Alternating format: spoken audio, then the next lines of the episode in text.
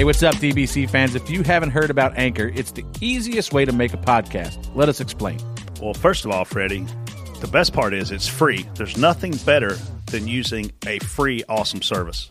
To make the process simple and easy, there's creation tools that allow you to record and edit your podcast right from your phone or computer. Anchor helps people find your show by distributing the podcast for you so it can be heard on Spotify, Apple Podcasts, and many more platforms. Also, you can make money from your podcast with no minimum listenership. I like, I like money. It's everything you need to make a podcast in one place. We love using Anchor. It's a great platform that lets us hear from the fans in Reaction Theater with Anchor's Leave a Message feature. So when you create your account with Anchor, you can also utilize their feature and make your own podcast. TJ will uh, be your first guest. So download the free Anchor app or go to anchor.fm to get started. That's A N C H O R dot FM to get started.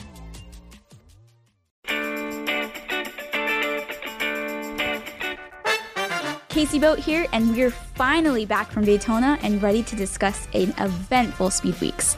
Today, the lovely Freddie Kraft joins the guys. We'll be covering Ryan Newman's terrifying crash, Denny Hamlin's Daytona 500 dominance, and Daniel Suarez blaming his spotter. Of course, knowing these guys, we have tons more to talk about. I know you're ready, so let's get started. I'm TJ Majors. This is Brett Griffin. Get ready. Be ready. Be ready. Flag. Give me what you got here. New leader. Oh, watch out for this guy. White flag. Recognize. Go low. Go low. Clear. Bring home. Three wide. Coming to the line. Door. Bumper. Clear. Hey everybody, I'm uh, TJ Major, spotter of the 22 Cup car, and uh, full studio alongside of me today. Brett Griffin, spotter for Clint Bowyer, and after hearing that intro, I can't, can't help but wonder how we have a full time employee on the show now in the same intro. That's what I was What, thinking. Jason? What'd you do all winter? He was working on. What? Yeah, I'm actually kind of Jr. working. I'm kind of working on the Dale download now too, so I've got to split my time. little So it's. Wow. the, it's the Dylan or Jason download now. wow. Moonlighter. I'm splitting my time, but I'm gonna I'm, we're gonna get some good stuff going here soon. Oh, okay. So we're Yeah. so how many days Wow. you been on the job? A couple uh, month and a half. Oh, so we're 45 days in, and soon we're going to get some good stuff going. That's awesome. Jason, Casey- could, could you imagine if Brett was your boss and not Davis? I'm a great boss. It's funny because he was hired to do the produce this show. And Now he's already working on the Because the he's so Dillner great download. that they want him to do more. I well, like it sounds like Casey Dillner's probably doing less. He's an overachiever. Dillner's, Dillner's out- overachieving in a field looking at dirt Yeah, tracks that used to be there 30 years ago. Casey, welcome back, sweetheart. hey guys, I'm Casey. um, we also have the lovely Freddie Kraft in the studio and our very amazing Jason Schultz. Lazy. Right, Part-time. Brett? Part-time. Part-time DBC guy now. Sorry, Full Jason. time. All No. right. Oh, no, no, no, no, no. Can I give you a to do list, Jason? Will Sure. that be all right? Go ahead. Okay, awesome. No, Freddie, who do you spot for? Just tell everybody. I had Bubba Wallace this week. I was supposed to have AJ Allmendinger this week. That didn't work out very good. Nope. And That sucked. I had Derek Kraus in the truck race. and you had Gio too, right? I did Selzy? have Gio. Gio did a good job. His first uh, asphalt foray. He over runs at for New Jack. Smyrna. He's pretty cool. That's a busy two weeks for you. Yeah. I mean, That's what working is like, guys. Just so you know. Oh, really? yeah. yeah. Really? I didn't know. have, ki- have kids. Anyways, how was Daytona? Dare I ask? Ugh. Sounds like Freddie was there for a month. I feel like I was there for a month. I did about, uh, I don't know, 10, 12 races in 10 days or something like that. It's a lot. It's a lot. That's a lot. The weather was good right up until we needed it to be good for the Daytona 500. we had our man President Donald Trump in the house. My That was man, really cool. My man flew in right behind the back stretch. We're all watching him come, and uh, he blows through the, the racetrack. He doesn't land first time by. He does like a little buzz the tower thingy, uh, makes a loop, hits the ground, and then here come 197 cars to bring him to the Yeah. racetrack.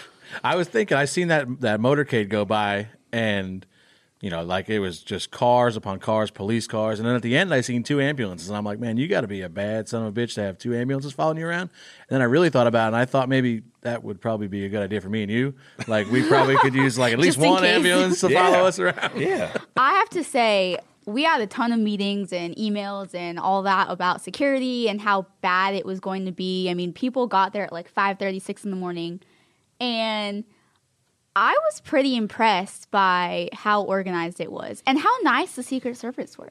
I was impressed at how long Donald Trump was outside because I've been at events where presidents kind of come and go and you know blow through there, and, and I'm telling you, he was outside in front of everybody for probably 25 minutes, I would Yeah. guess, um, which I thought was impressive. I mean, he guy rolls up, he gives a speech, and when they said we're going into an eight minute hold after his speech, we usually go into a five minute hold, and I was just like, wow, what's he going to do for eight minutes? Like that's a long time for to leave the president of the United States standing in front of 150,000 people because I can't imagine as a, as a you know security guy. I don't mean a security guard. I mean like an actual Secret Service Secret guy. Service, yeah. Yeah. Um, like, where in the world would you possibly take Donald Trump in the United States of America that would be harder to secure than Daytona International Speedway? And, and I mean that in a very positive way. I mean, this, it's just so many people. It's such a big piece of property, and I think it speaks to you know how trustworthy Americans are and how trustworthy NASCAR fans are. No problems, no hiccups. Um, fans seem to love it, right? I mean, Yep. the president's there, so I, I mean, I was blown away by it. It takes a lot to get me excited these days, and I got pretty damn excited. I honestly have to give props to NASCAR on the track because I I was worried. Like we got there early, we had a lot of responsibilities, appearances, things like that, and it went very smooth for the situation that we were dealt with. Yeah, we were we go under the grandstands to get to where we're at. And they did, you know, get us out of our cars and search our cars and searched us.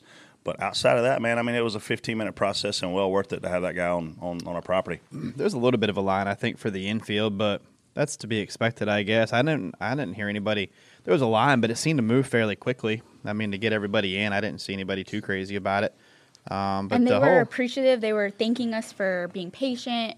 the they whole vibe of the track from him being there was just, um, uh, just different than normal. I mean, you know, the 500 always has its own kind of feel to it, but um, it was like double that this time. Kind of, I don't know. There was just uh, with the flyby going on. Um, I mean, seeing Air Force One land right behind the racetrack. The last time we saw that was in that pit in the picture. I mean, that's you see that, and you, I mean, you kind of had that kind of opportunity um, right in front of us there. So no matter who the president is, it was still cool to see, you know, the president of the United States show up at our race, um, and and to give the command like he did. So He's I- I there. was- Our ratings are up. They were up 32 percent, for a rain delayed and race. the freaking rain started. That Yeah. man, I was like, what a great opportunity for us to really get back to you know high ratings like we deserve. And look, our worst ratings are higher than the Indy 500. I saw that our Monday afternoon race beat their best race like in the last 10 years. So, and I'm an Indy 500 fan, but it just shows how big and how much many people love our sport. But I was like, man, we got a great opportunity right here. Roll this thing out, new eyeballs, or bring some old eyeballs back. And damn it, it started raining.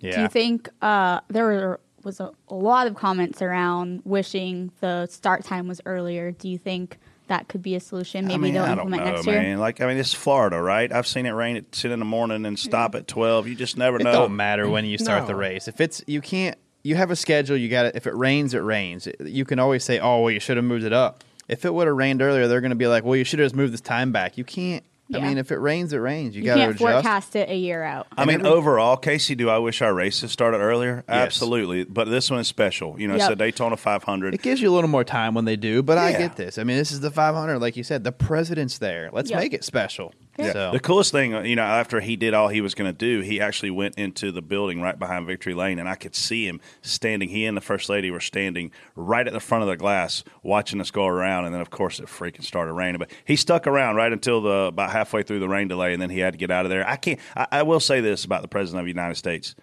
I couldn't be president. There's way too much waiting around. Like he literally, they pull his car up and he'd just sit there, and he'd have to wait for them to say, "You can get took out." forever to get off Air Force One. Like Yeah, there's a lot of waiting that goes on, and I there's and, and plus his drivers when they left the, the airport to drive to the racetrack, they were driving so slow. I'd have been like, "Dude, get out, let me drive. We got places to go." I was disappointed on the parade laps that they didn't take him up on the bank. Well, they tried the night before, and they the said the heavy? beast was too heavy. Yeah, It's just they were worried about it mechanically. pick up some speed. Oh, I know. I agree with you. I mean, they should have gave him a real feel. I mean, 100 mile an hour and that thing around there isn't really that fast, a wide racetrack, but I mean, that'd have gave him walking across that front stretch. You us looking down it, it the, even the tri-oval doesn't look that steep. When It you walk across way, it, yeah. It when you walk across it, I mean, if you trip, you're going to roll to the bottom. Yeah.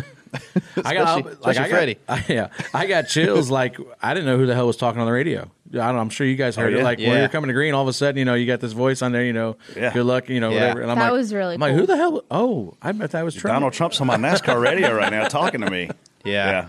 Yeah, it was it was a cool experience the whole way around. We all got I'm sure we all got videos and pictures and stuff and I actually ran into a person in the Oyster Pub. I tried this new place down there called the Oyster Pub in Daytona Where's Beach. that at? I don't know if you Brand guys have heard about it. Where's it at? But ran into some fans and they were like, "Man, check out this video we got!" And they literally were standing in my pit box in the 14 pit box, which was right at start finish line, and Donald Trump was eight feet from them. Like, how awesome is that? What Yeah. other sport can you do that in? I mean, like, I, we we offer more backstage access than any other sport, hands down. Not even close to what you can get by being a NASCAR fan. Has the president ever gone to the Indy 500? Like, I don't. I don't know that. I don't. I don't don't know. recall that happening. Vice Pre- Pence went a couple years ago. I'm pretty sure. Pence came to our race too, right? Once.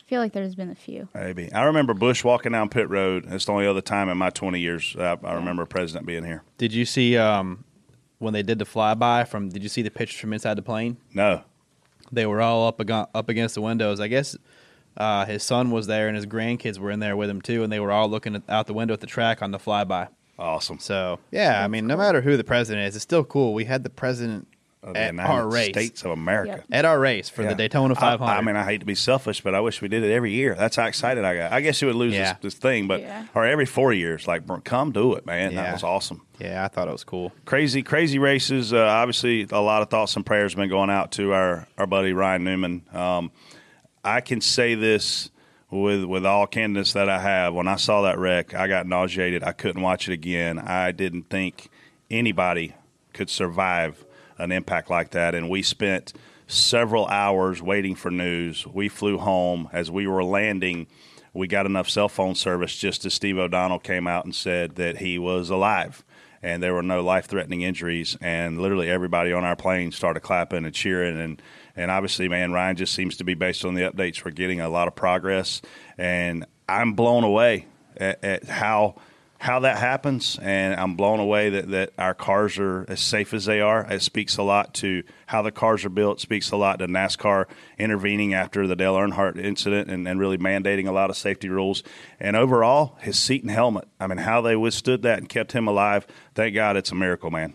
That is the worst. Um, that's about the worst things that you could have happen in our in our sport. Get getting in the air and flipping's not not really that bad, um, but hitting driver side square against the wall with a lot of force, and then getting hit where he did, uh, you can't. I mean, you could you can't time this stuff out to. I mean, it's just it's freak accident, but I think um, to hit like he did, um, to get hit twice like that in the worst spots, how you can hit and to and to come through like this is like you said. I don't, man. I It's a miracle. It is, man. I mean, I we watched Austin Dillon pop out seconds after he got. After, I wasn't sure what was going to happen there.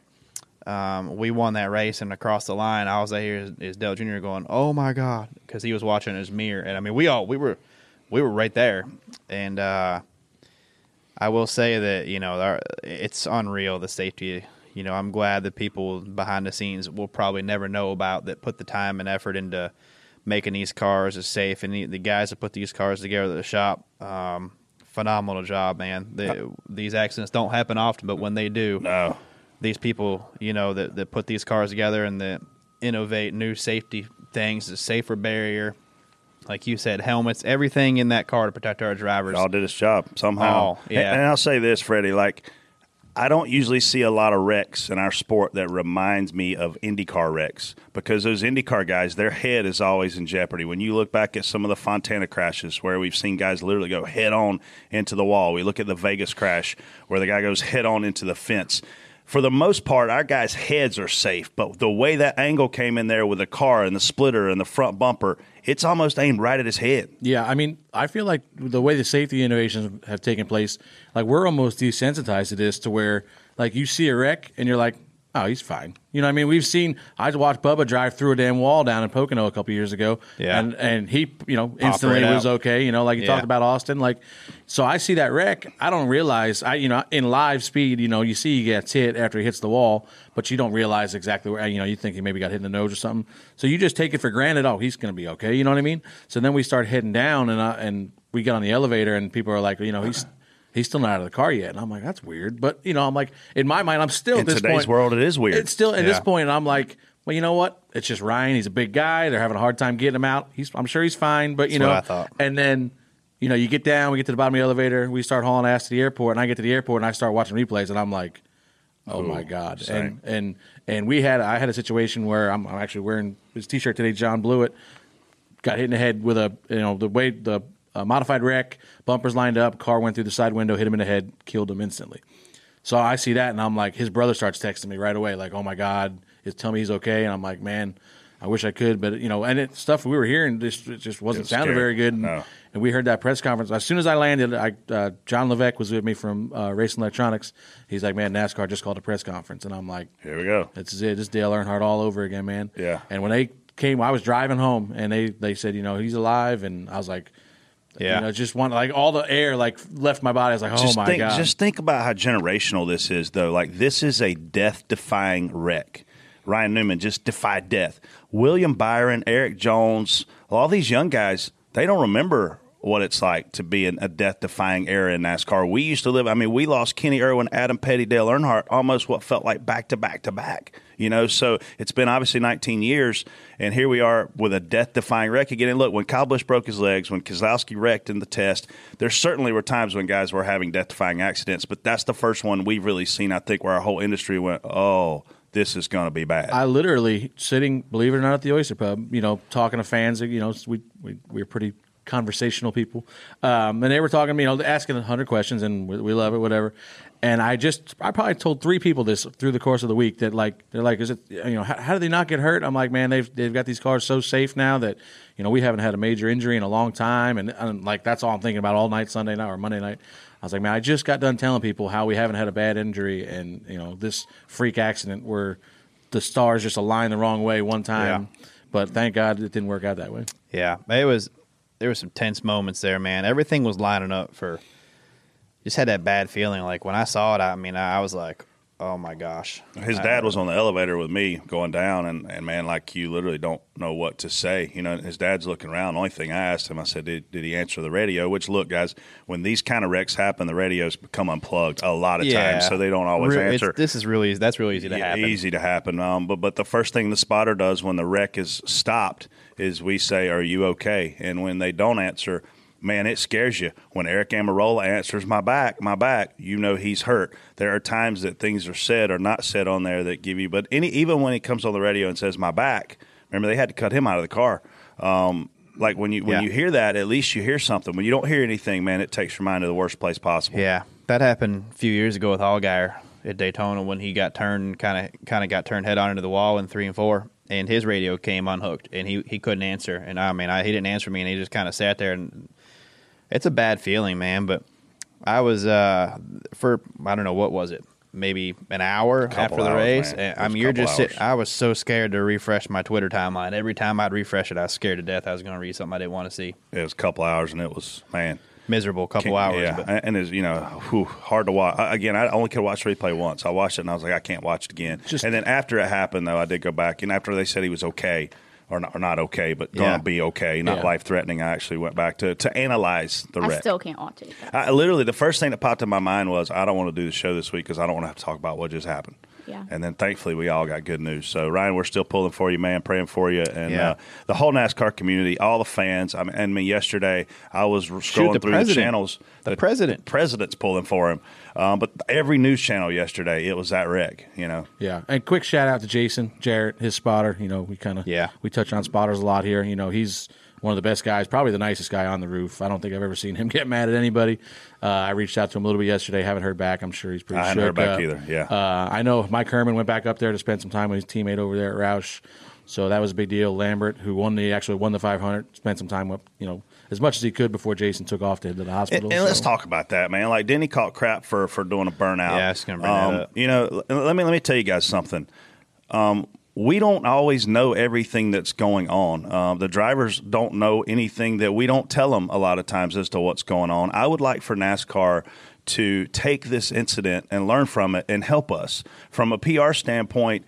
You guys know that he's not out of the car. You guys know that we still have radios on. So in that incident, just make a call, make a thing, and say, "Hey guys, everybody take your car, including the winner, immediately to pit road. Winner goes to victory lane." And if even if you want to say no interviews until this guy's out of the car, I'm fine with that. If TV goes off the air and doesn't give one single interview, I'm fine with that because there is a serious situation occurring that we don't know about. If if my you know Clint asked me, "Oh man, is he okay?" And honestly, from where I was at, with Freddie's assumption everybody's going to be okay, I was like, honestly, Clint, like from up here, and I'm 20 stories up, I said, I think he's all right.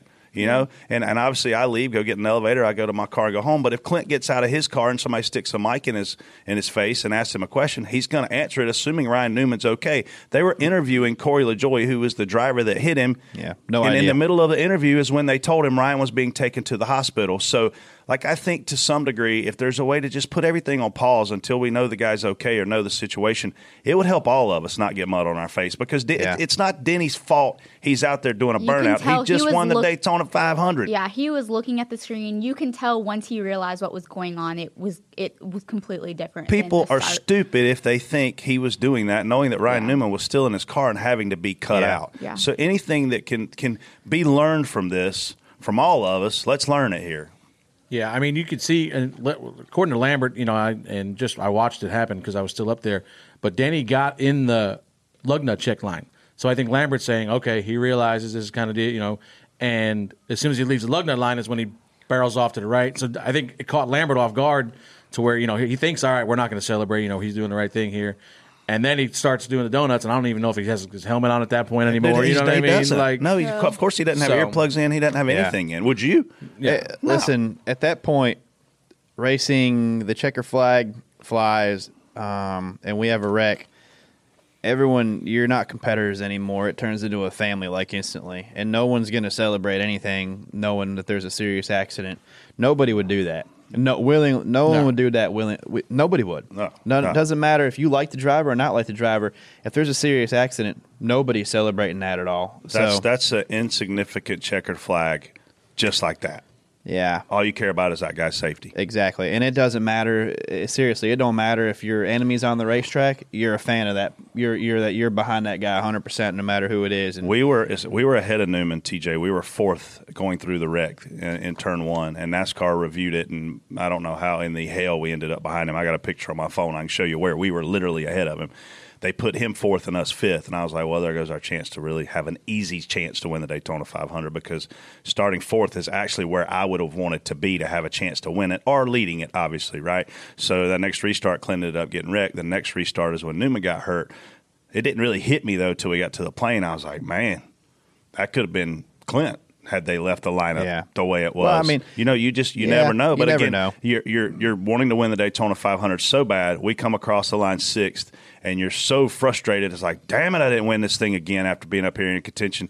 and then you you look at that car sitting there, and you're like, you know what, man, it doesn't matter. It's insignificant. I Yeah. hope, I hope that guy's okay. so one thing that I learned a while ago is, yeah, we're really competitive on the track, but uh, and it's a huge race, but there's there's a bigger picture at the end of the day. We're going to have another Daytona 500 next year, and we're going to have another one after that, and we're going to have another one after that. Whatever, nothing's more important than that than any- everyone's safety that day. Like that's the 100%. that's the biggest thing. We're going to have more races. Nothing can happen that day that's going to be more important than everybody's safety that day. Yeah, agreed. Uh, Yep. bef- before we get going, we have some pretty great news. OfferPad is back for the 2020 season. Let's hear some more about them. We got great news for DBC fans. OfferPad is back. It's the presenting sponsor of Door Bumper Clear again for this 2020 season. Yeah, I really enjoyed. Um, I, I, I'll be honest, I didn't know what OfferPad was last year, but it's been great um, learning about them, and uh, I'm excited to get them get to know them even better this year and see what kind of great things they can come up with. Yeah, what we did learn is it's the easiest way to buy or sell your home. Only takes five minutes to complete the form about your house. And then you'll receive an offer within 24 hours. Talk about easy. I know it doesn't get much easier. All you got to do is uh, go online, offerpad.com, fill out the form, and be sure to select the podcast option. Uh, and the "How did you hear about us?" question help us out. That's a new thing, man. They didn't have that option last year, so be sure and say you heard about it via podcast. Because guess what? We're the only podcast they sponsor because we're the best podcast out there. You guys submit your home to OfferPad. Be sure to tweet us a screenshot, and we'll send you an OfferPad DBC T-shirt. Stay tuned later in the show for the first installment of the OfferPad Rapid Fire with today's guest. Uh, nobody really knows him, but it's Freddie Kraft. that should be fun. What is OfferPad? Well, put simply, we're your online home buyer. OfferPad is the modern home selling solution with a personalized human touch that lets you skip all the traditional headaches. We buy your home from you so you can move forward the moment you're ready. We've had the pleasure of helping thousands of happy home sellers, and we'd love to help you. Getting started is easy. Go to offerpad.com, enter basic information about your home, and the next day we'll send you a great offer. It's free and there's no obligation. Why is OfferPad the better way? Because we give you what traditional selling can't certainty and control. Selling to OfferPad means no showings, you pick your closing day, and we'll even move you locally for free. We have a 94% satisfaction score and a A plus BBB rating for a reason. It truly is a better way. So start thinking about where you want to live next. Get excited about making that move. With OfferPad, you're sold. Go to offerpad.com and request your free purchase offer today. OfferPad, move freely. Spot on. Spot off. Spot on, spot off. Spot off on the question. spot off that. I'm going Spot on, you like it. Spot off, you don't like it, and you say why either way. First topic Keselowski's comments after the clash, and you guys wore me out talking about blocking last night. I had to mute my phone, so I really hope you guys can Did talk you forever. did you block us? For, for a while, I did. What were you doing? Why'd you block Uh. I'll note his comment. Uh, same thing over and over. Somebody throws a stupid block that ne- that's never going to work and wrecks half the field. Brett, since you would not shut up last night, feel free to start. Spot on, spot off. What changed is over the winter, this package created hella big runs, and the old style of blocking that used to work a lot of times didn't work anymore. And we saw the 22 throw a lot of stupid blocks.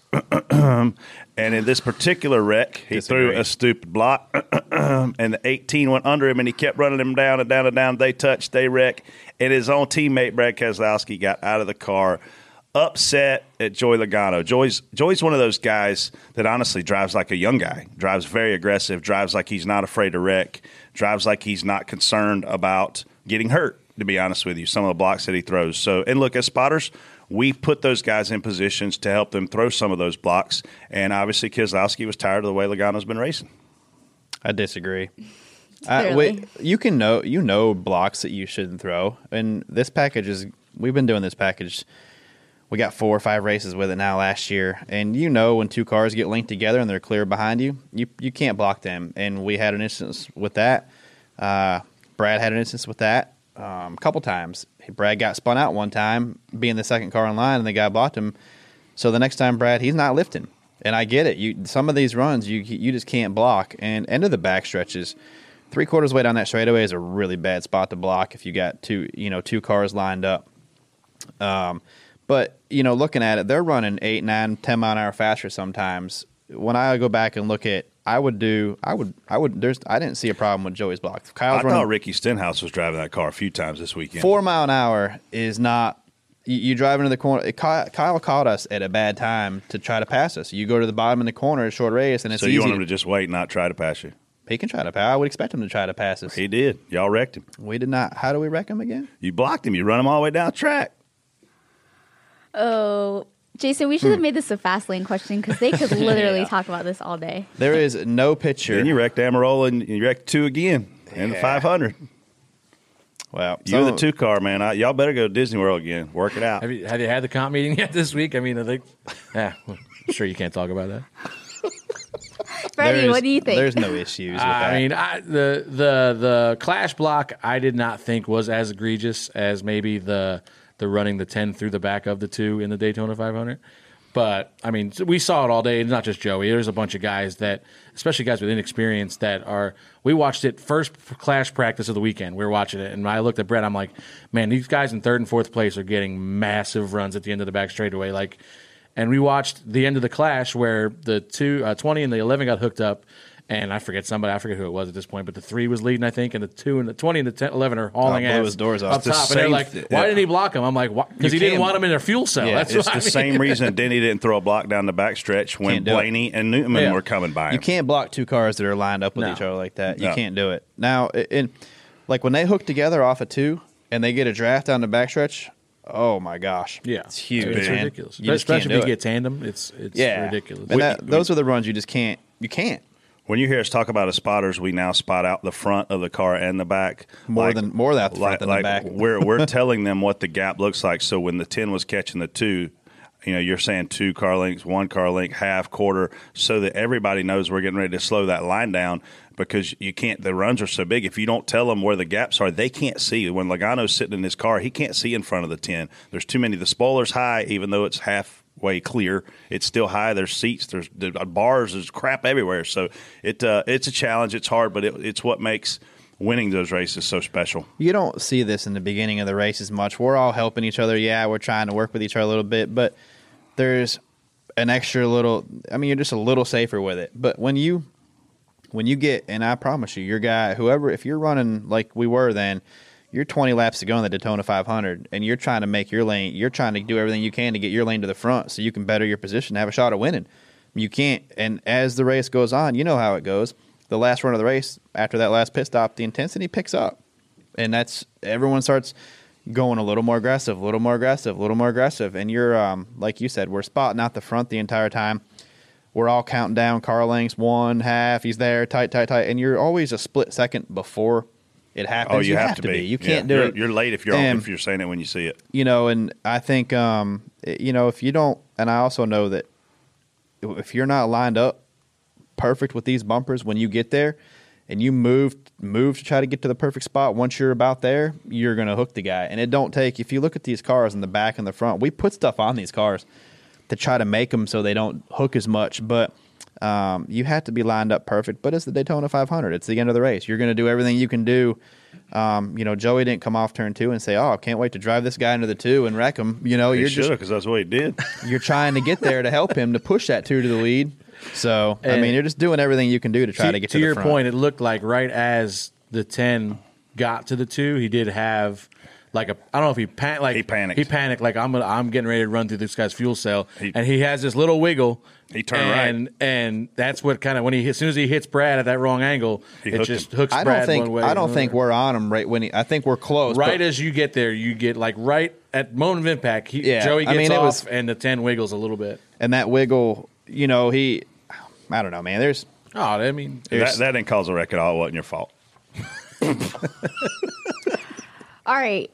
Next one. Denny Hamlin has only finished worse than fourth in one of the last seven 500. Spot on, spot off, Freddie.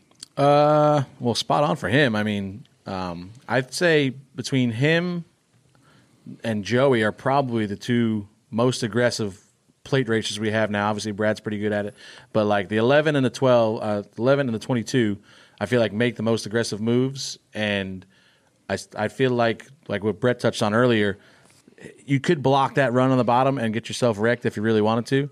And a lot of guys, I feel like in his situation, would do that. And I think his experience was okay, I, I don't need to block right here because I still have this other. If they become detached for any reason, like he might have even thought ahead to know that the 12 needs to get off the six Yeah. if the 12 wants to win the race. And he did. And he did. You know, so as soon as Danny gets cleared at 12, he gets down behind him. Ryan gets off of the six. They get tandem themselves. And that was going to, you know, that was to put both of them in their best position to win the race. So I just feel like his aggression level offensively is higher. He's smart. You know, yeah, he, I mean, he's got super good offense. He's not quite as aggressive defensively, and I think that keeps him out of a lot of trouble to where he puts himself in good position at the end of the races. You know, the Toyota strategy, the first stage, they didn't even touch the pack. They rode around the very back. Yeah. Then their pit strategy inverted them and gave them the lead in the second stage to start the second stage. They basically gave That's- up stage that- points in That's the when they went racing. Yeah. Yeah. Yeah. I'm uh you know spot on for Danny. I mean, we all know he's one of the better plate racers. Like you said, he's aggressive, but uh, Denny does it. Um, I tell you what, man, I don't. He does it almost by himself a lot. You don't see them guys try to get with each other a lot. I see them race a lot at the end, and, and Denny, uh, you know, Oh, he done. Remember, he he juked Kinza two years ago Yeah. uh, on last lap. but I mean, you know, yeah. th- sometimes you're sometimes you, you try to put yourself in position. Like you said, Denny couldn't have blocked that run. You'd have got wrecked. We all know that. If you if you block them two cars, you just can't. Yeah. um But you know, he tried to quarter panel Blaney, but he just couldn't quite do it. Blaney cleared him, which actually worked out to be Yeah, better, better for him because they were going to race side by side probably for second. Newman comes across the line as the winner by himself because you don't let somebody pass you at that point. Is you're as the leader of the race, the best thing in your mirror that you can have happen is two guys racing each other because they're not going to let each other go. If you're running second. You're not going to last lap of the Daytona 500. Hey, Brett, go ahead, have a shot of winning. I'm racing we, you. We, Yeah. I just did that two years ago with the three. Like Yeah. we got side by side with Danny and let, let the three drive all the way from Yeah, us. and honestly, uh, you know, things worked out for Denny how they did, but he's probably not going to win that race. I mean, I, he's probably not going to win that race. It's going to be between the, the twelve and the six across the line, but um, you never know how That- things are going to work out. That's what makes that race so special, though. You Yeah. just never know until The the, three, last the second. 10 couple years ago. who's going to win it? It's an exciting thing. Everybody's giving it their all. They're trying as hard as they can, and Yeah. he just put himself in some pretty damn big company. I mean, that guy's won three Daytona 500s. I mean, it, it's amazing. It's Doesn't matter how you win it. I mean, he's still in. He, he's still on that trophy. can, can can you go in the Hall of Fame with three Daytona 500s and no championship? Yeah. Big deal. It is a big deal. You know, Denny's got he's got good stats. I mean, there's no no doubt about it. I don't um I don't think Denny has he won a championship in anything? No, Yeah. Yeah, I I mean, he's a Daytona 500 champion three times. yeah, Big that's deal. pretty uh pretty big three deal. out of the last five. And uh, touch on spotters again. Obviously, obviously he's got the same spotter, Chris Lambert, who also uh, won the truck race on Friday night. Oh, so I mean, Lambo. I I mean that you know obviously plays a pretty big part in it. I think coming from our world, Who Yeah. won the truck race? Grant Enfinger. Oh, good for him. Alabama boy. Yeah. Sorry, I wasn't paying much attention. Clearly. I actually forgot I was paying attention. I was stuffing goodie bags for hospitality. Go ahead. Next question. Okay. Uh, spot on, spot off. Daniel Suarez wrecks in his duel and blames his spotter. We got we got audio. Yeah, I would love to know that. First of all, Daniel Suarez stuck himself. He had to make the Daytona 500. Okay. So here's your sign don't do nothing stupid. So here comes the Ford pack, and he stuck himself right in the middle of it. Well, guess what they're going to do? They're going to shuffle and they're going to go around him. We got really late notice that we were going to pit that lap. So off of two, we all decide to pit. Here we come trying to get to pit lane. If anybody's at fault in this situation, it's Blaney. Blaney's on his outside. Blaney's trying to get down. Blaney and Suarez wreck each other. Suarez blames Blaney's or blames his spotter for saying he didn't know they were pitting. Well, guess what? Neither did any of us know we were pitting until about 25 seconds earlier. So Suarez, you got to take ownership in these situations. Stop playing the blame game. You know, you've gone from an elite team to another elite team to a team that's going to have a lot of struggles. And if you're going to have struggles, you got to race really smart. And when I look at these small teams, I don't want to change the subject. I look at these small teams. We know a whole new car is coming next year in 2021. Do you think these small teams are going to spend a lot of money on this year's cars? No. Their only opportunity to be successful are at plate tracks. And we're going to run four races where they have an opportunity to be relevant. You can't tear up race cars at those tracks where it's your only opportunity to do good. There's no way these owners are going to spend money on this year's car knowing that it's going away. Yeah, I mean, spot off. I kind of, of course, got into it with him a little bit just because uh, Steve you yelled, Barkdahl. did you yell at somebody? no, I didn't yell at anybody. It was it was You on. yelled at Barkdahl? No, it was, no, I love Barkdahl. I Nicest, nicest guy. nicest on the roof. guy on the roof. No, at I didn't yell at him. I, I, I made a comment to Daniel because I just retweeted something that Blaney Blaney got out of the car, took all the blame, said he wasn't sure they were pitting, didn't know the ninety six was there. Which is the truth. It's the truth, and and Brett had told me that earlier that night that you know that you guys did not know until late in that I can run. tell you this: we were in that line, and I think it's hard to place blame for me on one person there because we're all trying to work. We actually had a we were we were kicking their we asses. were nailing them, man. and you know, you're leading that lane. Um, we to me, we were getting ready to catch the Chevy pack, which they're already disadvantaged. We made up a lot of ground on Ton- them, ton and of we were gonna, we were gonna, we already made up everything we needed to make up. We did not need to race them. Um, so when we got there, I feel like we had about. I feel like we should have ran one more lap as a as a group together. To me, I didn't know we were even pitting.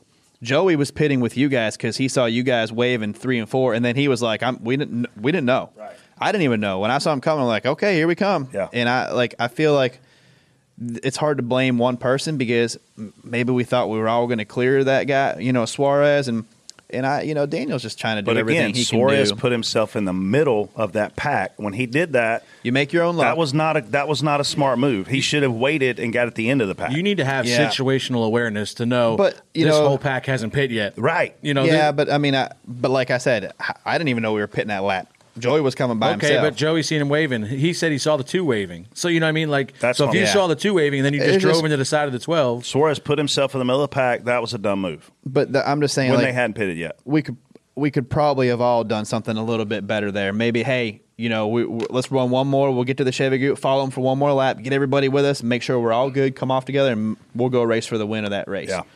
But it's just this is how things regardless, happen. regardless, the question is: Do you think this was Steve Bartol's fault? I mean, I think it's a bunch. I don't, it's hard for me to blame one guy. I think the driver. How, how is Steve It could- it could not be The driver could have lifted first of all when he saw him waving. The driver could have lifted. Uh, we all could have worked together a little more, ran another lap, or you know Suarez doesn't make a mistake earlier and get in that Suarez spot. blamed his spotter. Was his spotter at fault for any of this? If so, what percentage? I don't know what the percentage would be, but I think there's three or four at Percent? faults here. Uh, 25, 33. Steve Bartol's? I, don't would- know. I, would I just say think I think we all could have done a better job. Bar- Bartol could have, which I love Bartol to death, Yeah. and I st- stood up for him on Twitter for this. He may have been able to chime in and tell him, you know, if they, Daniel should know this, but t- Bartol could have reiterated They hadn't pitted. they yet. haven't pitted yet. Yeah. That's the only thing Yeah. he could have done in this entire situation. Because if you guys don't know you're pitting, there's no way for Bartol to know you're pitting. So the only one that's going to know he's pitting is Suarez by seeing everybody waving. Yeah. So I mean, if anything, he could have mentioned one time. I mean, I didn't wave. I didn't even know. Yeah, so I'm, I I'm couldn't talking about the the I took but- off hauling ass to Joel, and I was like, "I'm pitting," and I took off hauling ass to Herm. I'm pitting, and then obviously you're telling the drivers so they can wave and tell each other, which is what happened. And the other thing is, he's not racing anybody. He was racing the 27 car, who was lost the draft, Yeah. gone. Like you could have been That's way what I'm more saying. He- conservative. He, if he, when he saw Brad and Pitt, you know, back out of it for a second. You know, what do you? You're all your drafting help's leaving you. yeah, like It's yeah, you should be by yourself anyway. Yeah. Uh, But also, that you got to remember, it's the Daytona 500, so it's hard to say, guy, hey, man, lift here for a second. I mean, he's trying to race his way, and he's trying. Sometimes situational anal- Yeah. uh, just awareness is important. Yeah, I think there's. I mean, I don't. Steve's not really probably had too much fault, but You just said 25 percent. That's Poor a guy. lot. Laid, 20. A, laid, A, 20. qu- laid a quarter on the guy. yeah. Kick it, Casey. All right, last one, and we'll group these together since you guys will not shut up today. Speed, Speed Week's news. First one Kevin Harvick signed an extension through 2023, charter system renewed through 2024, and the Cup Series trophy named Bill France Cup. How about you? We'll start with TJ. We gotta be quick? Uh, yes. Rapid fire. Yeah. Okay. So yeah, great for Harvick. I didn't. That's uh, probably surprising a little bit to me, but uh, you know, great for him. Charter system renewed. Uh, I don't really know have a say in that or anything to do with it. So um, I think that's awesome. We name it the Bill France Cup. I think that's an awesome move. On, off, on. Is that, oh, spot on everything, really. Uh, I know some said something about the Bill France Cup a couple years ago, so now My he's idea. gonna he's gonna ready to tell everybody how great he is. Nope. But, you, just, uh, you just told him. But uh, yeah, good for Harvick. I, I was expecting him to go to the TV booth pretty soon, but for a couple, uh, what three more years now, so that's good for him. Good for Fedwa. And Man, then, my, uh, my sources Chargers- tell me the Harvick thing kind of stemmed from a conversation he had with Mark Martin last year. That Mark Martin went in the Harvick's bus, and they talked about his age, and they talked about how competitive he still is, and they talked about how long Mark decided to run and why he did it. And I could be completely wrong, but I was told that's when he kind of shifted gears from going into TV mode, Kevin, versus staying race car driver, Kevin. Driver Kevin, and look, he's still super competitive. he contends yeah. for championships. He's going to win races. Like, why, why would you leave right now? Like, Yeah. he's, he's making a ton of money. Like, man, Yeah. good for him. Uh, glad, glad to see Kevin stick around. And look, listen to me, guys. The sport needs Kevin Harvick to stick around. We don't need everybody he's- leaving at the same damn time. I think this is good for us. It's good for us. Yeah. Yeah. Charter system renewed through 2024. Man, I don't I don't know. You know, I thought the charter system, the RTA system was going to do a lot of things to help us as race teams get more of the TV purse. I've yet to see that happen from the modeling standpoint. What we've really seen with the RTA is a hell of a lot of cost cutting, a lot of jobs lost, a lot of things changing. I mean, we're here next year potential one lug nut tires. Like I mean, where this whole new car is going to cut out a lot of fabricator jobs. These engine things we're hearing could cut out a lot of engine jobs. So RTA thing, I don't really have an opinion on it. I guess it's spot on for their checkbook and spot off for the employees that are out here, um, you know, trying to make a living. Bill France Cup, genius. Should have done it from the jump. Once Sprint left, it should have became the Bill France Club Cup. It is the Bill France Cup now. It'll never change its name. Good for them. Brilliant move. Yeah. I love the new NASCAR logo, the Cup Series stuff too. I Yeah. think it, all, all the branding you see Looks with it, awesome. Yeah, it looks great. Agreed. All right, let's hear about a returning sponsor, Filter Time. FilterTime.com is an air filter subscription service co-owned by Dale Earnhardt Jr. It is. He owns that too. That guy owns everything. I know. FilterTime.com sends you the exact filters you need on the schedule you choose, so you never have to remember to buy air filters again. The box of new filters is literally at your door to remind you you need to change them. Shipping is always free and same price as the store. No contracts or fees, and you can pause or cancel anytime you want. You go on there, you tell them how many filters you need, you tell them the filter sizes, and you tell them how often you want them shipped. And I'm going to tell you, you want them shipped often because I've looked at my air filters after 30 days, and holy cow, are they dirty. Very true. And if you don't need new filters yet, you can still sign up today and choose a later start date, and you won't be uh, billed or shipped until a later date. Make sure you choose Door Bumper Clear after checkout so they know we sent you. Our sponsors are important to this show. Yeah, Brett, did you know these filters are made in North Carolina as well? I did not know that, man. That's great. Uh, did you know that a dirty air filter is the number one reason for HVAC service calls and failures? And I'm going to tell you something those service calls, they're not cheap. No, I do have some friends in that industry, and they say that that is this is very true. It makes your AC and uh, it makes everything work super hard. Um, that's why it's so important to check them. And uh, Filter Time makes it easy. Changing, changing your filters on time can save you up to 15% on your monthly heating and cooling costs. Do you see that they're the best customer service out there with a five star review on Google and Facebook? That's awesome. Yeah, Blake does a really good job. Check air filters off your to do list for good at filtertime.com. Let's go into fast lane. Three racing questions, one off the wall question. 30 seconds to respond to each. Only 30 seconds. How are you going to stop some talking? Good luck. Fast lane. Question number one Erik Jones ran into Ricky Stenhouse Jr. as the 47 tried to pit on Monday after Stenhouse's spotter told the 11 he was pitting, but not the 20. How do you communicate with the spotters around you when you are pitting? Brett. Man, it's hard. It used to be easy um, because we all used to try to work together, and, and now we're trying to work together as manufacturers and as teammates, and not so much tell everybody else. We always see wrecks around green flag pit stops. It doesn't matter if it's a small pack like we saw in the Suarez situation, or when it's a big pack. Man, these guys are running 200 miles an hour. They're trying to stop. They're trying to pit from lanes that are not the bottom lane, from the middle, from the top. It's not going to happen. It's always going to create a wreck. We wave though. We wave our hands, but we're standing on a platform that's 100 yards, 300 foot long. If TJ's on the far end, which he is from where I stand, and I start waving, he's never going to see it. Yeah, it's uh, you try to you try to form this plan before this goes back to the to the other deal a little bit too. You try to form a, a lap where you kind of can tell each other where you know, um, but sometimes there's audibles called and and you try to get to as many and you don't know who's in your line. You you try to line up with your teammates stuff, but you don't know who's actually going to be lined up with you, and you try to let everyone know as you can. Uh, definitely a, a iffy situation almost every time we all pit. When you're in a big group and you know some are coming and some aren't, it's sketchy. I don't know if you saw this, Rec, but um, the 20 had a ma- the 20 wasn't anywhere near the 47. He was probably 10 car lengths back. he was eventually. I mean, eventually. But the, so the 47's pitting. The 11's the only one that's real close to him. 20's got a massive run off of four and dives to the bottom of the 11 right as this 47 checks up the pit. So, I mean, I can understand why you would tell one, not the other, because they weren't so close. But it's kind of like we talk about situational awareness, waving. Mm. If you know guys, like maybe if you're in the 96 positions as a spotter, you kind of position yourself around them Ford guys just in case you can, you know, so you can have first Yeah, for knowledge sure. of it. You know what I mean? The, the 11 and the 20 are right next to each other almost. Uh, Yeah, but the 11, I mean, the 20 came from a quite a ways back. He had a huge run. Like, like Chastain back. yeah, yeah, pretty much. he had a he he just had a huge run, and you're Yeah. probably expecting him to stay behind the 11 at that point, and he just pulls to the bottom and and, Yeah. and makes the run. Oh, at the there he 47. is. Oh, Speaking shit. of Chastain, guess what he's about to be announced to do today? Ah. Next one, Kurt Busch. Sorry, you looked all excited, and I just had to kill it. Are you ready? I'm ready. What am I ready for? I'm gonna I was do the looking to see if it had been announced yet on Twitter. Oh, you were gonna say uh, something. That's why I was asking. I was going to say, He's going to break some news. I know. That's what I was hoping. no, we for. can't break the news. Oh, I mean, we can. We can talk about it, We can probably assuming that it's going to be out by the time. it- When's the show coming out, Jason? Probably like five or six tonight. When he's done Oh, Ross Chastain driving the six will definitely be out by then. yeah. Yeah, hate to see uh, hate to see a guy have to have a substitute driver, especially in this situation. Uh, but Ross is going to be Tad the guy, and I think when they went through their list of people, um, he was actually on top based on the news I'm hearing. So um, good for Ross to get a good Cup ride, and and it actually, in my opinion, helps him a lot on the Xfinity side, getting that Cup car and, and go fast. You know, so uh, we'll see.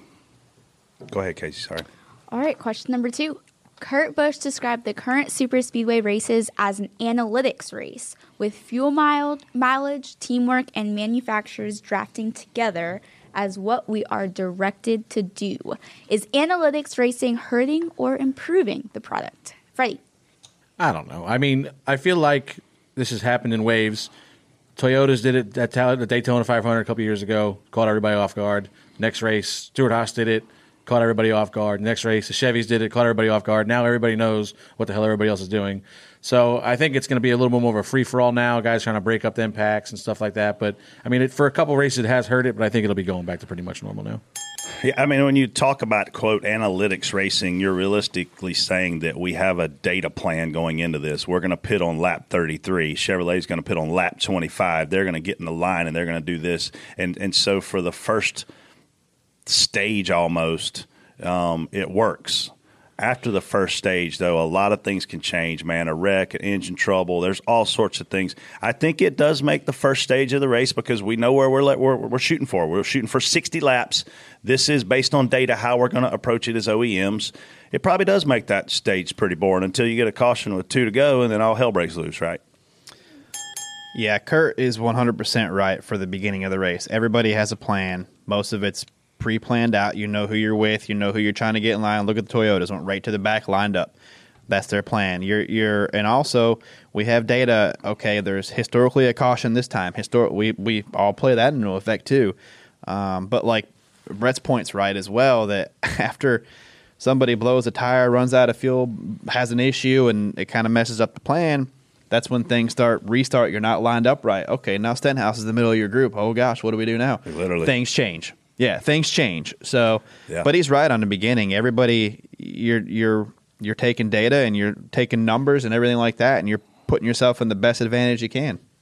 I, I could tell you one thing. Kurt was very vocal in our Chevrolet meetings this week. Very vocal. Really? So I mean, Yeah. he he had a lot to do with our plan and, and how they kind of executed things this week. Yeah. Joe Gibbs Racing won five of the 11 one and a half mile races with the new Aero package last season. Heading to the first mile and a half at Las Vegas, do you expect that dominance to continue or will other teams catch up this season? TJ. Uh, I think it's going to be. I think there's going to be some interesting stuff this weekend. There's some there's some cars with new noses and stuff.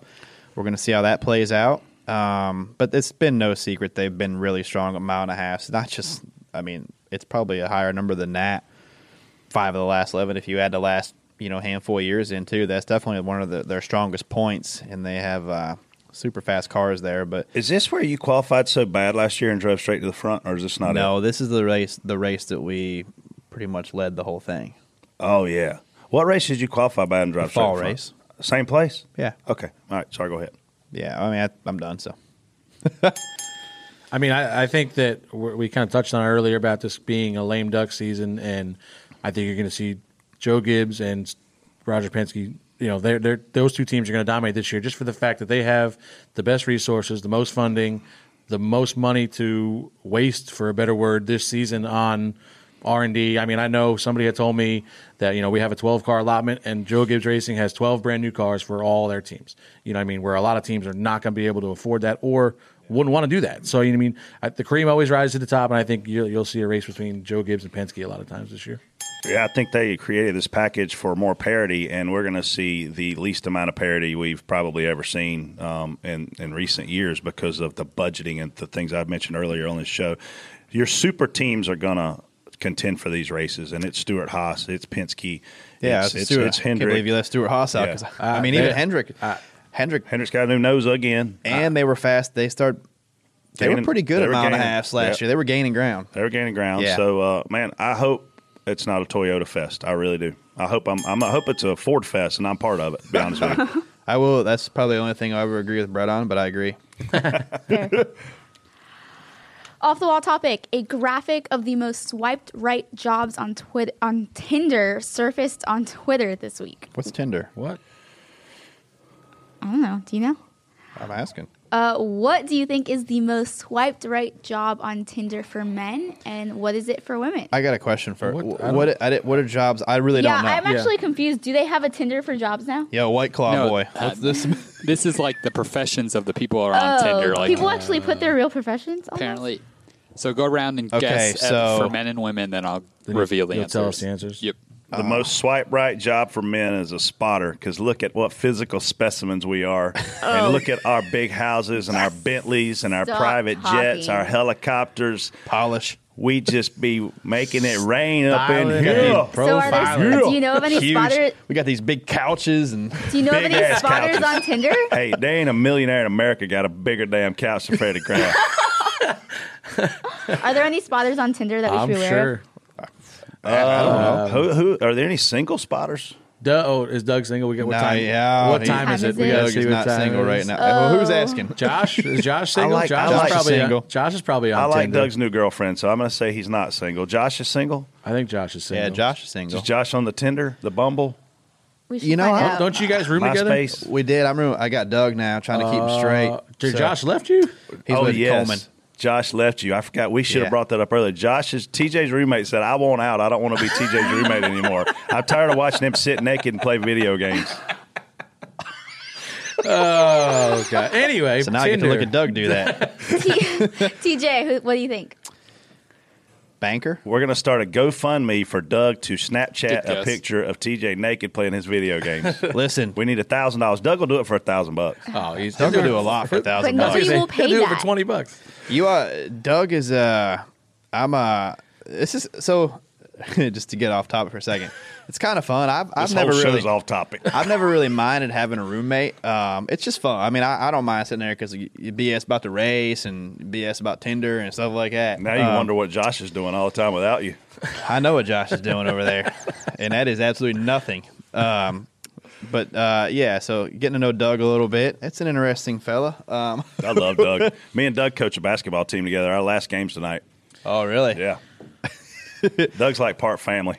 Yeah, All right, Doug. Freddie, what do you he's think? young. What what what was TJ's answer? I'm sorry, Did we you- started talking about. I, am him. gonna go banker. For both, For, For uh, Banker. well, I don't know. I figure they're. I don't know, man. I would say some kind of For a man. For the guy, I would say some kind of athlete. uh, athlete. Oh, yeah, yeah. never I would say athlete, and for a female, I would say stripper. absolutely. oh, female. People we could do won't- female they jobs. jobs. Yes, both. but they won't post. Traveling they're not gonna athlete. Share that. Traveling athlete. Why not? Traveling athlete's a good one for sure. Yeah.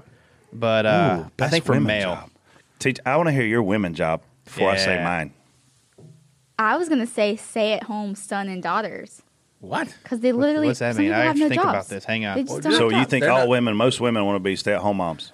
Uh, if my no. brother would be, really- my brother would be killing it on Tinder No, right now if, not. if it was stay at home. That's not a Stay, profession. stay-at-home sons That's and daughters meaning they that's not a still live with their though. families. John is just a stay-at-home guy. He's not a mom, dad, nothing. He just doesn't do anything. He's just a stay-at-home guy.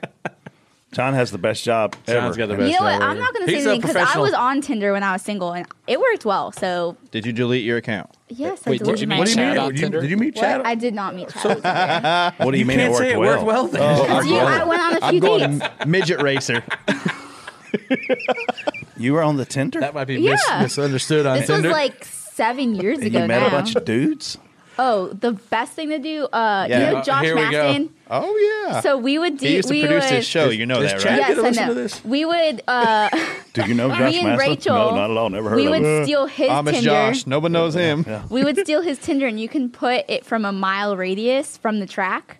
And you would see Oh, too close. who was who from the industry was on Tinder. Uh, and it Ah, was good and our Who game we would sit at dinner and our game was like swipe right or swipe left for There Josh's were drivers Tinder. on there at one point. I don't know if they still are. I mean, honestly, you you'd So how many du- how many- Oh, how many dudes did Josh you- used to be on there. Josh, Yes. my Josh Williams, used to be on there. Oh, I'm sure he was. yeah, It's more popular oh than you God. think. Yeah, How many dudes did you date? Yeah, When I lived in From Chicago, Tinder. I did go on a few dates more so on Tinder than when I lived anywhere else because who I was was the by most myself. who was the most surprising person? Any weird dudes you ever met on the. Tinder? Um, oh, I don't know. There were a lo- there used to be a lot of drivers on Tinder. Probably not anymore. Maston. weird dudes on Tinder? Did you ever meet any? Um, I mean, I don't remember. It's been like seven years. I did go on a date once, and the guy said he wanted to take me to Mamma Mia, that show, and he's like, I cried the whole way through, and that was the last. That date was I probably the last. The guy cried or you The, cried? the cry. The guy cried. The oh, way what through. a. Who does that? But what an otherwise, I, idiot. I don't remember anything else about Tinder. I just remember being on it. It's more popular than you think. if I'm a chick, I'm going to swipe right on being a Dallas Cowboy cheerleader. All right, ready for the answers? Yes. Yes. The top swipe right job for men on Tinder is pilot, number one. pilot. And then for women, it's physical therapist. I get the pilot That's thing because you're boring. traveling a lot, so you're in a different city. Wow. No. You're in a different city, so you're trying to. I meet don't like people. to fly. There's the first problem with that. The second problem is no. But you don't even know if they're accurate. Like they could just Jason's be lying. just making them up. Oh, no, meaning Yeah. like people could lie about their profession. Podcast producer. Surely nobody's ever lied on Tinder. Those are Yeah. boring ass Number jobs, two. people. Pick something Yeah, fun. Yeah. Find Yeah. some fun people in your life. Yeah. It's fun to have fun. fun. What's have second, fun. Jason? Podcast producers. Of course. and then entrepreneur second. Jason, are you on Tinder? Entrepreneur. Absolutely. I'm an entrepreneur, so I You can know appreciate damn well. that. I don't want to answer that question.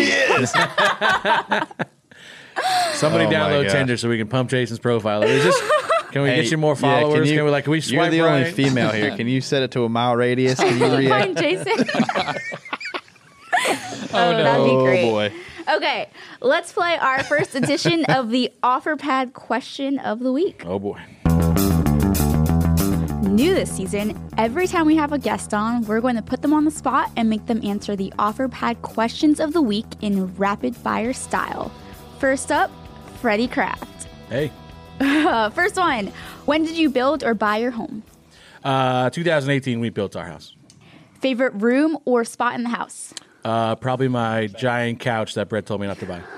It's too big for your house. No, it's not. Rapid fire, guys. If you were the build, Casey, what did you do to your voice over the winter? You sound amazing today. really? Yeah. You're like you're so into this right Yeah. now. Leah and I were looking at each other like, "Holy, who is Yeah, this who girl?" is this? When she I'm started, sorry I, perked interrupted up. your rapid I've fire. been, Good, I've been a- watching a lot of TV, so like a- maybe not. like a mix between Fergie and Jesus. good job. All right, go I'll back. take it. Sorry, go ahead. Oh, if you were the builder buy a house with a different feature than your current house, what would it be? Uh, basement. I always had a basement when I was a kid. I'd like a basement. What room beside your bedroom do you spend the most time in? Uh, probably the kitchen. I got to do all the cooking over there, so it's the kitchen. You do all the cooking? Yeah. Wow. Believe it or not, look at the size of me. I got to. I got to eat a lot. Can you teach Chad? Uh, probably not. Uh, garage or no garage? Garage. Is your kitchen typically kept? That's kept- not a garage. It's a bar. I've never seen a car in that thing in my life. Every time I go over there, there's there's ping pong and beer pong and It's one of them garages. Yeah, it's- quarters. It's it's a multi-use facility. Your garage is your basement. This It's rapid not- fire thing is Yeah. going Pretty much. real well. It's not for a car. I can tell you. It's that. either really hot or really cold out there too, probably. Is your kitchen typically kept clean or messy? Uh, depends on who's home. If I'm home, it's messy. If Megan's home, it's clean. Do you make your bed in the morning? Not or a does chance. Megan? Oh my gosh, are you serious? I haven't made my bed up since college. Yeah, I Really? don't- I, can't tell you the last Nah. time. Does your wife? Jesus, are you serious? I make my daughter. My daughter makes her bed. She's nine every I day. make it every morning. Yeah. I mean, All right, go Have ahead. fun. Okay, when you come home and just need to sit down, where do you go to your where is your go to sorry, can I do that again? when you come home and just need to sit down, where's your go to spot? Uh, either that giant couch that I should have not bought, or like I have like a little island with some bar stools out. I sit down. If you were to sell your house, who would you sell your house through? I would probably go with these guys. OfferPad. I don't know if if you've heard of them, but yeah, they're, they're pretty cool. Does it come with the couch? How about how about this? If you sell I can't your get the couch out, so if you it's- sell your house, does it come with your brother John? Yes. Uh, so two things: you got to take my brother John. He lives upstairs. Don't just- and Megan. He's kind of no. Megan can come with me, but there's a giant couch that we're not carrying out of there. I mean, I'll take Megan. That's So fine. this couch keeps coming up. How like you got a picture of this thing? Uh, Is it like I a mean, sectional probably. with a It's- sectional? It's, a huge. It's a big sectional, and It like wouldn't fit in this room. I bought. I really, I fell in love with this couch right before I even bought my house. So then You watch I'm- all the races on I'm. I go. I'm over there. I'm showing Brett the house once it's built, and he's like, "Man, this couch is way too big." And I'm like, "I don't." I, he's like, "Just kick me square in the balls." At this point, I'm like, "Man." Off. I like this couch. So then I'm now I'm like, Does it take up two sides of your living room? Yes. Oh, holy cow! Yeah. Takes up it's- the whole living room. So you don't have whole room for a chair. You got a couch. No, I just got a couch. You have to come over the It's back. gigantic. You have to jump over the back of the couch to get on the couch. There's no You room to can't- even walk you around. can't get in the living room. but I like it. Uh, Nice. Ask DBC. Send in your questions 24 7 on Twitter using the hashtag AskDBC. First one is from J Dilly OSU. What can be done to the setup of the cars so they can race but not wreck? This weekend was either follow the leader or wrecking. How about Brett since he's not paying attention? What was the question? Sorry, I was asking, answering a question. You know the answer to this. We've already said it. You want me to tell you your answer? the Cars, not race, not not the- wrecked. Get them off the ground. Soften the tires up. Man, here's the number one thing to do: make a tire that wears Softer out. When we're on lap 40 in a run, at the end of the fuel run, literally last lap of the fuel Run run, faster. Could, could run out of gas. We're still wide open. If you bring a tire that wears out, we can't stay on top of each other. Period. I don't care if we're at Bristol or if we're at Talladega or if we're at Texas World Speedway that's four miles and everybody run. If a tire wears out, you can't go through the corner wide ass open. Period. Word. Next. That's all you got? All right. Next one from Tone Boy. L or What? Tone boy. Tone Tone Boy. Boy. Yeah. Jeez. How many trips to Daytona did it take for you to feel comfortable spotting there? Freddie. Uh, it was a couple, I'd say. In the first How year. many trips you on there now? Uh, eight or eight five hundreds. Eight? Um, yeah. Hopefully, next couple years I get comfortable. uh, I'd say definitely two or three. It's and it's also a driver thing too. Like I had felt a little bit of comfort, and then kind of got thrown into a situation with uh, Greg Biffle where I was his new spotter, and he didn't want a new spotter, so that was kind of nerve wracking going into a race. But uh, I feel pretty comfortable now. Bubba doesn't do anything I say, so I know I can't be blamed, and uh, we just go from there. I guess it doesn't matter who your driver is. Really, if you're comfortable with the driver, uh, you have to learn each other. You learn how the driver's the moves that he makes and stuff like that um, in situations that he's going to be in. But it definitely, I mean, definitely takes you a race or two. I, I mean, our first, I don't know if you remember your first Daytona race. I mean, I was nervous as hell. Yeah, I you lost. just told us last week you didn't even remember it. well, he went back and watched. No, it. I, I still get a little nervous now before the race. I mean, you're just anxious, you know. But um, no, I can tell. The first race I ever spotted was Kansas, and I was nervous. Uh, first race I ever spotted was Loudon, New Hampshire. Um, the spotter couldn't make it that day. We finished uh, 15th or something with Elliott, missed a couple wrecks. So then he fired his spotter over the winter. And the second race I ever spotted in my life, I'd never done a late model race, never done a Busch race, never done a truck race. The second race I ever spotted in my life was the Daytona 500. Uh, the good news is, though, I was literally living with Elliott at the time. So we spent a lot of time watching film. He, him telling me what he needed. Before we came to the green, I could have vomited everywhere. I was a nervous freaking wreck. But by the time we got to Talladega, um, we'd spent enough time together, and, and obviously I had one under my belt. Hadn't really been uh, nervous at a plate race since. I get a little bit of butterflies coming to the green at the Daytona 500, but it's not because I'm nervous. To me, you get nervous when you don't know what you're doing you're in a situation that you don't know how to handle it. Um, I get anxious, like I get fired up, and I have to calm myself down because I'll get kind of butterflies in my stomach because I know how bad I want to win that race. Don't get me wrong, I want to win every race, um, but that one I do get this funky little feeling in my body. All right. Last one is from Kyle Rush.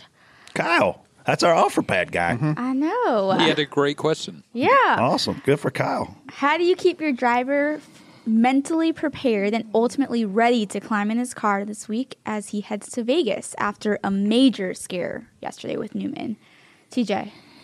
Um, my, my driver's pretty mentally stable. I mean, he understands the risks and everything, and and um, he's got a really level head on his shoulder. So uh, you know, you just you got to go business as usual. You can't make it awkward because then it gets awkward. You know, Bus- business as usual. You got to get in there, and when they drop the checker flag, when they drop the green flag, we're all right Yeah, back, right right, back. right, to business. So I mean, that was such a freak accident Sat- Yeah. uh, Monday that you know you can't you can't let that. You We can't couldn't do it again that. if we tried. No, You I know mean, what I it- mean? it's it's a perfect storm right there, and and and my guy probably feels invincible after his wreck a couple years ago. You know what I mean? Where you're not, you know what I mean?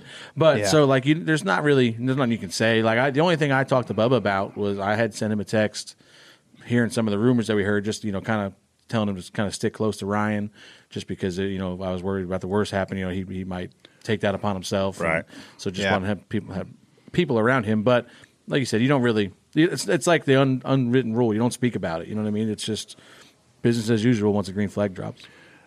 I mean, I hate to say this about these guys, um, these drivers, but they're animals. They're uh, they don't have a lot of uh, the fear chromosome in their body. Having been close friends with a lot of them, you know, I even said to Clint on the phone, you know, Clint, man, going back when they swapped us in that lineup, man, maybe that wasn't such a bad thing. He's like, no, the, no, screw that. They took away my chance to win the Daytona 500.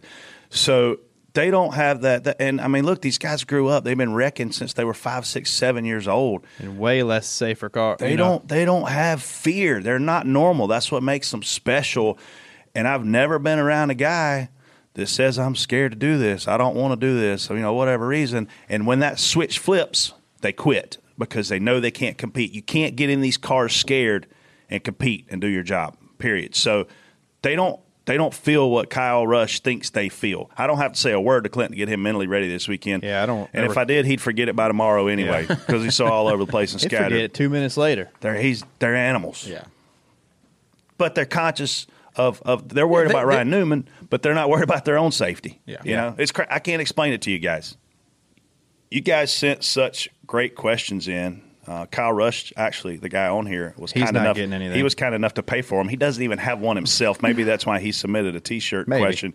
Uh, but all three of you guys, man, T-shirts this week. Uh, be patient on the mailing. My house is is under construction again. Once we get my garage, where I do not park cars either, uh, Yeah, like Freddie Kraft, say- we'll get it. We'll get it back up and running. We'll get you guys your shirts. And there'll be even more ways to win T-shirts this year. So keep leaving us reviews on Apple Podcasts, and we'll pick one and read one on the show each week. Also new this year, when we post the show from Dirty Mo Media's Twitter account, if you retweet it, we'll randomly select someone for a shirt every single week this year. Yeah, just DM Jason or swipe right maybe, on him. Maybe TJ can get one. TJ, you could retweet our show and win something. yeah, Want to try that? I might. All right, I'll DM Jason. yeah. Let's see what's coming up this week on the Dale Jr. Download. When you get done listening to this podcast, go listen and subscribe to the Dale Jr. Download. This week, a double dose of guests. Kyle Larson and Daytona Xfinity winner Noah Gragson joins us. The Dale Jr. Download, available on major podcast platforms. All right, so we are headed to Vegas. I cannot wait to hear what you guys plan on doing while you're there, since you know Vegas is just Viva so much Las fun. Vegas. I haven't gotten my itinerary yet. What are we doing? I mean, usually Well, the you got damn my president, the president we were so happy about being in Daytona is going to be in Vegas on Thursday, so none of us can get there. He's going to be there Thursday morning. So, like, we were going to leave Thursday morning, get there, you know, early afternoon.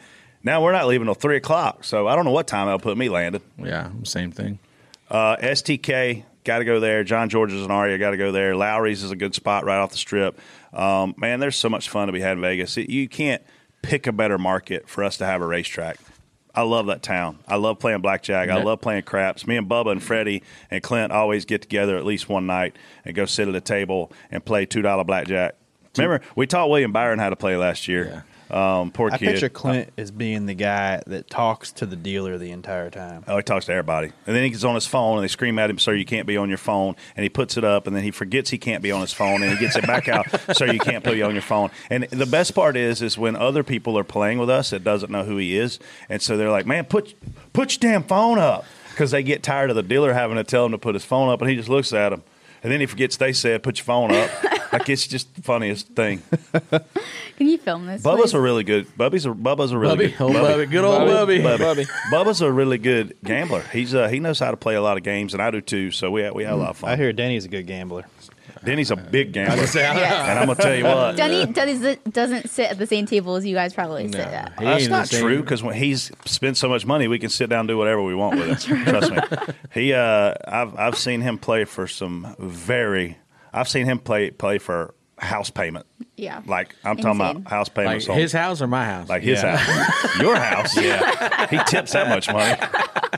Yeah, I've, we've all heard. I've heard the rumors of. I've seen it live. Yeah. He ain't scared. All right, DBC picks. Now, after Daytona, Brett is leading after winning by picking Corey. Um, TJ, you picked Reddick, which you didn't win, clearly. What do you guys think? Man, I I don't know how the speed's going to be, but I'm going to go with um, I'm going to go with Di Benedetto. You know, here's the thing. I want to pick Martin Truex, but he's got a new crew chief, so I'm a little bit nervous. Um, so I'm not going to pick him. Throw them chips down. I'm going to go with. Kyle I'm going to go Busch. out on a limb here. Big limb. Kyle Busch. I knew it. I just said it. Whoa! Don't trip. Don't fall. Homestead Yeah. winner. Hope that's, Champion. a, hope that's a thick limb. I'm going for two in a row. Freddie, what do you think? I honestly like. I hate to say this on this show with everybody listening. I like the 22 this week. 22 is going to be tough to beat. Man, I'm just proud of, of TJ me. for kissing his new roommate's ass already publicly on the show by picking his driver, Matt Di Benedetto. I How'd just do? think, I think Matt's, uh, I think Matt's been quietly, quietly good. He had a good, and no one probably noticed, but he was quietly hanging out, you know, in the top ten there. Um, I'm excited to see what he can do. I think it's a great opportunity for him. I think he's ready to show it. I think this is the year that he he can really make have a coming Yeah, out party. I that's mean, what I'm period. I mean, he's got talent. Uh, he's got his same Equipment. spotter he had last year, so there's no nothing new there. He's got a great crew around him. Billy Kerwood's one of my favorite people in garage, the car chief on that car. Like Yeah. he, he's got all the tools and resources. It's his job to put it together. Yeah, and I think he's going to have a little motivation to be doing that right now. To, to you know what I mean? He's going to have some some drive to show. So I'm rolling with it. Agree. All right, anything we want to rant about? I have two rants. Awesome. One is in this room. Jesus. The other one, Two. This d- room. who is driving the double zero car, Brett? I have no idea, but he's terrible. He's not. I don't know if he's terrible, but I know he's an idiot. He's terrible. He he tried to wreck the ten, and then he tried to wreck the ten again. and He wrecked himself. It- he's terrible. It just goes to show you that. Uh, What's his name? as- I don't know his name. I think it's is, was it Quin Houff because I think that's who it was. oh yeah, he brought like a little bit of So money he- kicked Cassill here's, out. Here's where you go wrong as a team owner. You kick out a guy like Landon Cassill who took your car every week, never had an issue, never knew he was in the race, got out of the way. You finished a little better than you were supposed to every week with and, Landon. and and you didn't tear up race cars. This idiot gets out there, and we have an entire line of what five or six really good cars. Yeah. and he runs the ten on the apron. So I'm I'm, I'm like, oh god, look out, you know. All right, we're okay. I'm now. I start. What an idiot! What's this idiot doing? Yeah. we come off at two, and he we go. I'm like, all right, now we're Eric's out to the outside. Oh, well, look out! We're all now we're wrecking because he just turns across Eric's nose, and I'm like, what? Are like you the- sure it's not the spotter? let's just well, say, let's just I don't say, know, but you should still. I'm just saying. You could still. let's say this guy brought a million bucks, and Landon Cassill gets kicked out. Right? This guy just cost him three hundred thousand. Yeah, you, you can only do this three more times, and you you and you're just in the broke hole. even. Yeah. yeah, I agree with you. My second rant.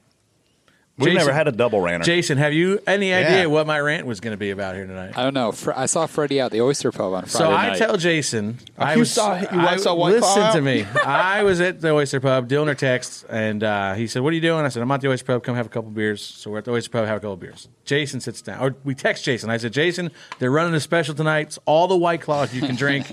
Get your ass over here. I'll buy you some drinks." He said I'm already here. So he said, I'm on my way. So then he actually showed up, which surprised me to start with. then I said, What kind of White Claw do you want? He ordered a Michelob Ultra, so I was proud of him for that. So then he told me Nice. it was And he's his, forced it down. and then he, he drank, I think he had two of them, to be honest Three, with you. three. Oh, three of them. So we carried him out. No, I'm just yeah, I was kidding. going to say, he took him home. so He so was swiping right. So then, um, I go. I, somebody. It was his birthday Sunday, right? Happy Yeah. birthday, happy birthday, Jason. Thank Happy you. birthday So he to tells me you. it's his birthday. So I'm like, all right, give us two shots of Jack Fire. Ugh. He, they bring this shot out. No way. Shut up. No way. So they bring this shot out, and Jason like looks at it. I'm like, Jason, drink the shot right now. No, no. He's like, I'm not. I don't blame I'm not doing it. I'm like, Jason, it's your birthday. This is peer pressure. It's your birthday. So spend it how he wants to. No, no, you got to do it our way. So then he never going he, out with you guys. He agrees to take the shot, right? and he picks this shot up and takes Tell me you the videoed this. smallest Oh sip God. I've ever seen out of a shot, and I don't even know what the face he made was. So then I had to let him. I had to let him off the hook. Dillner did the shot, I think. So then I'm like, all right, we're leaving. There's uh, another establishment not far from there. Dillner's wife just got mad at him because she didn't know he did shots anymore. Lollipops. No, yeah, it's it might be near lollipops. in that Grand, general grand, vicinity. grand song. It, the views are grand from what I understand Shoe over there. shows. And I tried to drag Jason down there with me for last call, but it didn't work. He went to bed about two a.m. and and that was it. But I mean, damn it, Jason, we're just trying to have fun.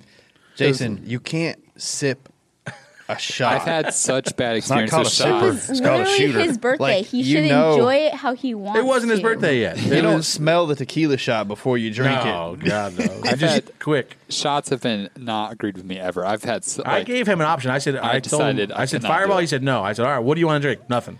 So now, just now we're drinking what I want. I just forced down the fireball. For the fireball. It also was like this huge glass. I'm like, I've never seen No, a shot no. with that Oh, much you're alcohol. 22. I know, cry me a man. river. Damn it, Jason. And then you passed up, you know, last call. yeah, last call. I mean, just made me think about all the liberal tears when they heard Trump say, "Gentlemen, start your I think, engines." that's, I think that's what rained us out. yeah, that's what rained us out. I saw that meme. That's funny. Oh my gosh! Wow, Jason, that's But depressing. We'll try to get into somewhere else, Jason. I don't know where you're coming out to next. See, but- and I brought him Dunkin' Donuts, which is how he should really be spending. did he his did he birthday. bite one of the little ones first? Check it out. and spit it out. It wasn't a cinnamon donut, was it? Oh, you guys are the worst. I got something I want to tell the fans. I'm going to analyze the last half of the lap first of the race. Okay, so Newman and Blaney get hooked up. They blow by Denny Hamlin. Newman's now the leader. Okay, Blaney realizes his chance to win is to stop pushing Newman, and he does. He backs up to the 11. Boom, they hook up. Here they come. Now Blaney's in the best position to win the race. Newman did everything he could to block Blaney, and in my opinion, he successfully blocked Blaney. After Blaney got blocked, in my opinion, he conceded the opportunity to win the race, and he did everything he could to push Ryan Newman to win the race so that they could finish first and second. But for whatever reason, when they got hooked up, it sent Ryan Newman spinning. Okay. Then after the wreck, we know what happened. Corey LaJoie came in there, said he couldn't see, hit Ryan Newman in the worst spot possible. But you stupid fans on Twitter and on other places, wherever you live, wherever you're at, Blaney did not wreck Ryan Newman intentionally. Corey LaJoie did not hit Ryan Newman intentionally. So stop uh, stop uh, assaulting those guys and blaming those guys. I promise you, those two guys didn't sleep that night. They probably hadn't slept since that I night did you? Like I, I've, I've I've been in touch with somebody that's very close to Blaney. I know how shook he is. Like you people don't realize we put our lives, they put their lives on the line to go out there and put on a great race. And and when those things happen, like like like had this been the Carl Edwards scenario where he wrecked Keselowski at Atlanta on purpose, I would let you guys play this game you were playing. But in that situation, this none of this was intentional. So don't say that. You you guys are idiots. That that picture of Corey, I don't know if you saw that one Yeah. where the car's on his car's stopped on fire Yeah. and he's out kneeling. You Yeah. can tell he's praying for Yes. like somebody's like, oh no, he's just hurt. I'm like, no, he is sitting there praying for Ryan Yeah. Newman at that moment because he knows exactly where he hit him in that car. Yeah. and you know what I mean. So like that that that one picture was insane. Yeah, there's no doubt in my mind. Ryan was trying to push. He was trying to help the six win the race. Yeah, at he that they, point. like At it- that point. It's versus it's now point. you want to push that six to the win versus the eleven because of the Ford deal. yeah, hundred percent, man, and yeah, hundred percent, no doubt about it. it was not malicious. None of that. No. Was, people are you know it. Just don't say stupid things, people. Trust me. Yeah, yeah. It's a family. It, it's a family. It's end of the day. Um, yeah, nothing about it. I mean, Ryan did everything he could do. Got blocked. Then he went to the next best thing was push a Ford across the line. So uh, Ryan was a great teammate all day. He was a great helper. We pushed him a lot. He pushed us a lot, and uh, he. You know, great for him. He was in a great position to try to win the race. All you can ask for is Yeah. a good shot, and he didn't do anything. He did nothing wrong. Got the Thunderbirds last week. We get the Thunderbirds again this week in Vegas. That Speaking double- of them, th- the second dri- that the second double flyby one- scared me. well, they was- had they had it on the afterburners. yeah, it was uh, it was awesome. that was though. badass It when was he cool. gave the command. They all split off. That was- Yeah. that I mean, was Vegas badass. is a fun racetrack. You know, it's a cool track to compete on too. But man, they got they got the showgirls out there. They always have fun in the fan zone. You got the Thunderbirds out there flying around. Never know whose Instagram story you're gonna end up on. No, we, well, that's yeah. Gwen's playing again this weekend. Oh, It's a fun it's a fun racetrack for this package too. We got a lift. Yeah, Um, you got to live through the bumps. Um, it's it's a good racetrack. It's fun. It's fun on iRacing. Yeah, I, man, we I mean we used to bring a big big big crowd, Ooh, big crowd. Lord. So I'm excited, man. I got a great schedule this weekend, cup only. Um, man, I'm, I'm loving Vegas.